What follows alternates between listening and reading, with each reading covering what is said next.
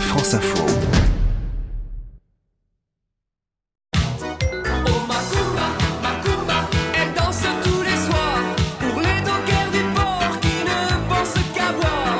L'amnésia, la grange ou encore le blue cargo, plus convivial, moins sélective, ce sont souvent les attributs des discothèques des stations balnéaires.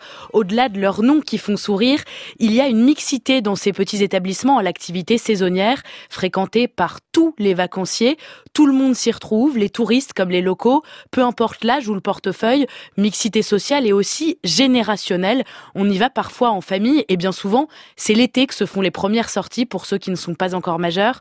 Les discothèques de vacances sont donc proches de la fonction première de la fête, le désordre et le bouleversement de l'ordre social. Car on y rencontre des gens qu'on ne voit pas au travail ou dans son cercle proche. Nous voilà loin des discothèques urbaines, dans les grandes villes comme Paris, où les clubs sont souvent sélectifs. Ce sont des lieux socialement très ancrés, des établissements où l'on retrouve la concurrence, l'amour de l'argent ou la propension à discriminer, selon le sociologue Éric Marlière, car la fête en ville reproduit les pratiques courantes dans la société et perd sa fonction d'exutoire.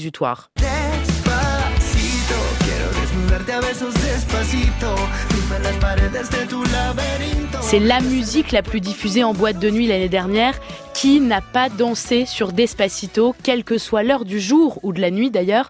Car depuis quelques années, on n'attend plus que le soleil se couche pour faire la fête.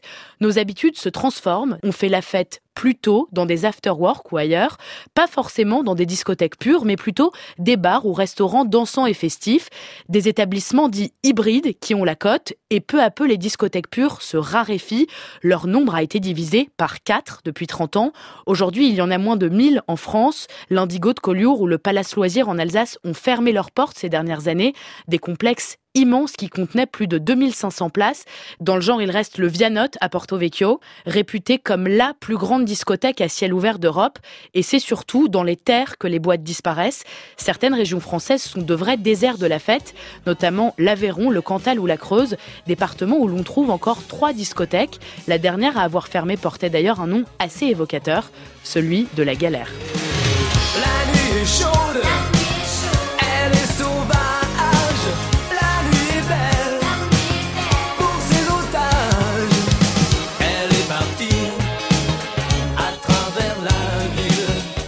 étoile filante.